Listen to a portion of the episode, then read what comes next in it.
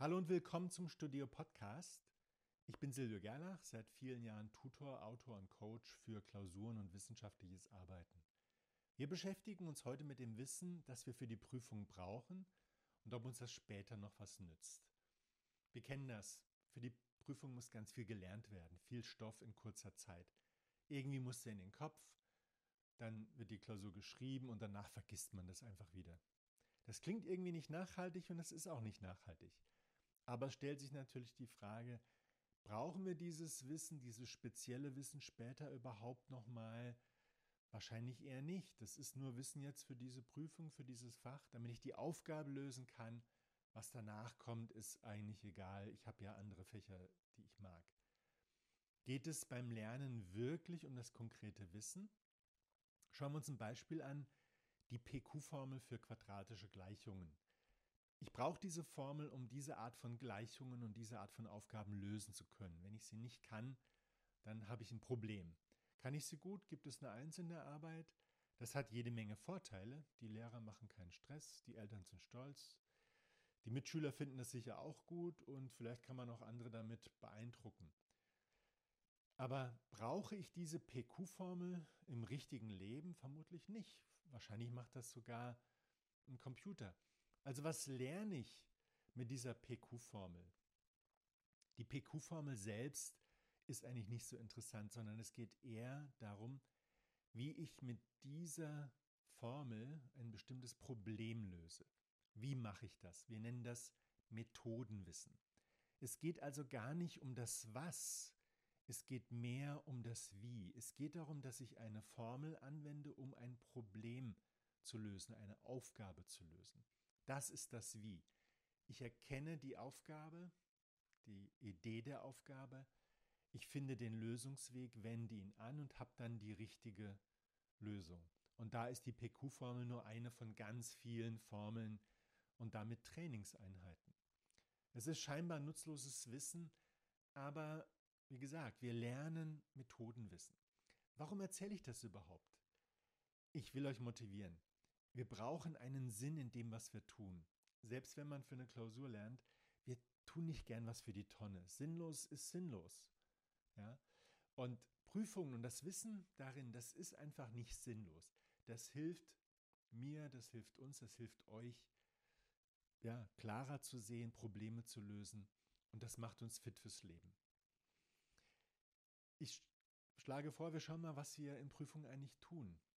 Ich muss eine ganze Menge leisten, um Klausuren zu bestehen und Prüfungen auf die Reihe zu bekommen. Ich muss mich organisieren, meine Zeit einteilen. Ich muss mich motivieren, früher anfangen. Ich muss kommunizieren in Lerngruppen mit den Betreuenden, mit Kommilitonen, um Unterlagen zu bekommen. Ich muss mich im Dschungel der Unterlagen zurechtfinden. Das kann manchmal ziemlich schwierig sein, wenn ganz viele Unterlagen zur Verfügung stehen. Ich muss viele Entscheidungen treffen, was mache ich zuerst? Was ist wichtig? Was ist wichtiger? Was ist richtig? Welchen Weg sollte ich gehen? Und ich muss dann einfach praktische Lösungen finden.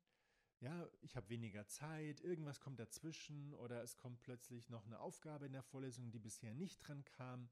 Ich muss lernen und trainieren, mit unerwarteten Problemen umzugehen und das, was ich tun muss, zügig zu machen und gut zu machen. Ich muss Risiken vermeiden. Wir kennen diesen Mut zur Lücke, der manchmal Übermut ist. Und all diese Fähigkeiten brauchen wir im Leben. Organisieren, motivieren, entscheiden, Lösungen finden. Und das alles trainieren Prüfungen. Ich habe hier eine Geschichte aus meiner allerersten Woche im ersten Job nach dem Studium. Ich war in einer Consulting-Firma, die hat Projekte der EU überwacht, also Projektmonitoring. Und die brauchten ein Handbuch. Die waren schon so einen Monat oder zwei ja, dabei mittendrin, hatten schon ganz viele Workshops und Leute trainiert. Aber sie brauchten so ein Trainingshandbuch. Und das war meine erste Aufgabe, so ein Trainingshandbuch zusammenzustellen. Wahrscheinlich hatte keiner Lust und keiner Zeit. Es war ein einziges Chaos. Das waren mindestens 30 verschiedene Dokumente in verschiedenen Formaten, E-Mails, Notizen, Gespräche. So, dann habe ich das alles zusammengesammelt, habe das gewichtet, bewertet, habe das aufeinander abgestimmt und habe dann eine erste Version gemacht. Und dann hat mich die Assistentin von unserem Projektdirektor gefragt, wo ich das gelernt habe. Also das ging also ganz zügig, lief wie am Schnürchen. Und da habe ich ihr gesagt, das habe ich an der Uni gelernt. Da hat sie gelacht, richtig laut, hat gesagt, sowas lernt man doch nicht an der Uni. Und da habe ich ihr dann erzählt, was ich die letzten Monate so getrieben habe. Ich hatte eine Diplomprüfung, fünf Fächer. Ich musste innerhalb von zwei Wochen fünf Klausuren schreiben, a fünf Stunden. Schriftliche Prüfungen. Jede, jedes Fach hatte acht Vorlesungen, also hatte ich 40 Vorlesungen, aus denen der Stoff kam. Dazu kamen noch fünf Seminararbeiten, das waren zwei Jahre, dieses Hauptstudium. Das heißt, ich musste diese ganzen Informationen sortieren und im Blick haben und ich musste dann natürlich auch noch die alten Klausuren irgendwie beschaffen und berücksichtigen. Das war ein ziemlicher Stress und das war von der Durchführung her, von der ganzen Idee her genau das gleiche wie ein Trainingshandbuch zu erstellen für Projektmonitoring. Ja, ich werde die Geschichte nicht vergessen. Das hat zwei Wochen gedauert. Ich war total im Stress, aber das hat mir sofort ein Stein im Brett besorgt bei dem Projektdirektor und danach hat er noch mehr Ideen gehabt in dieser Art. Ein Operational Manual für das Management dieses ganzen Projektes. Ihr müsst euch vorstellen, 250 Projekte in 20 Ländern und 30 Leute, die da ständig unterwegs sind. Das musste alles irgendwie koordiniert werden. Und da gab es dann auch ja, so Qualitätsprüfungsbögen und äh, Abrechnungen, Reisekosten und also das waren dann zwei fette Ordner. Das hat dann nochmal vier Wochen gedauert und dann war das auch fertig. Und danach durfte ich selber als Monitor ran. Das Fazit aus diesem Beispiel und überhaupt aus den Prüfungen. Die Prüfung ist ein Projekt, das ziemlich anstrengend ist und auch ziemlich gefährlich, wenn man es nicht gut hinbekommt, weil dann muss man es wiederholen und das ist total nervig. Du lernst bei der Prüfungsvorbereitung dich richtig gut zu organisieren das Unwichtige weglassen, dich zu konzentrieren, Entscheidungen zu treffen zur rechten Zeit, auch in der Unsicherheit. Du hast halt keine Klarheit, was kommt denn jetzt genau dran? Das wäre natürlich toll, aber das kann dir keiner sagen. Also musst du da dich drum kümmern, die besten, ja, praktisch Entscheidungen zu treffen. Und Dabei ist es eigentlich völlig egal, was das für ein Fach ist. Äh, ich habe das allermeiste aus meinen 40 Vorlesungen natürlich auch wieder vergessen.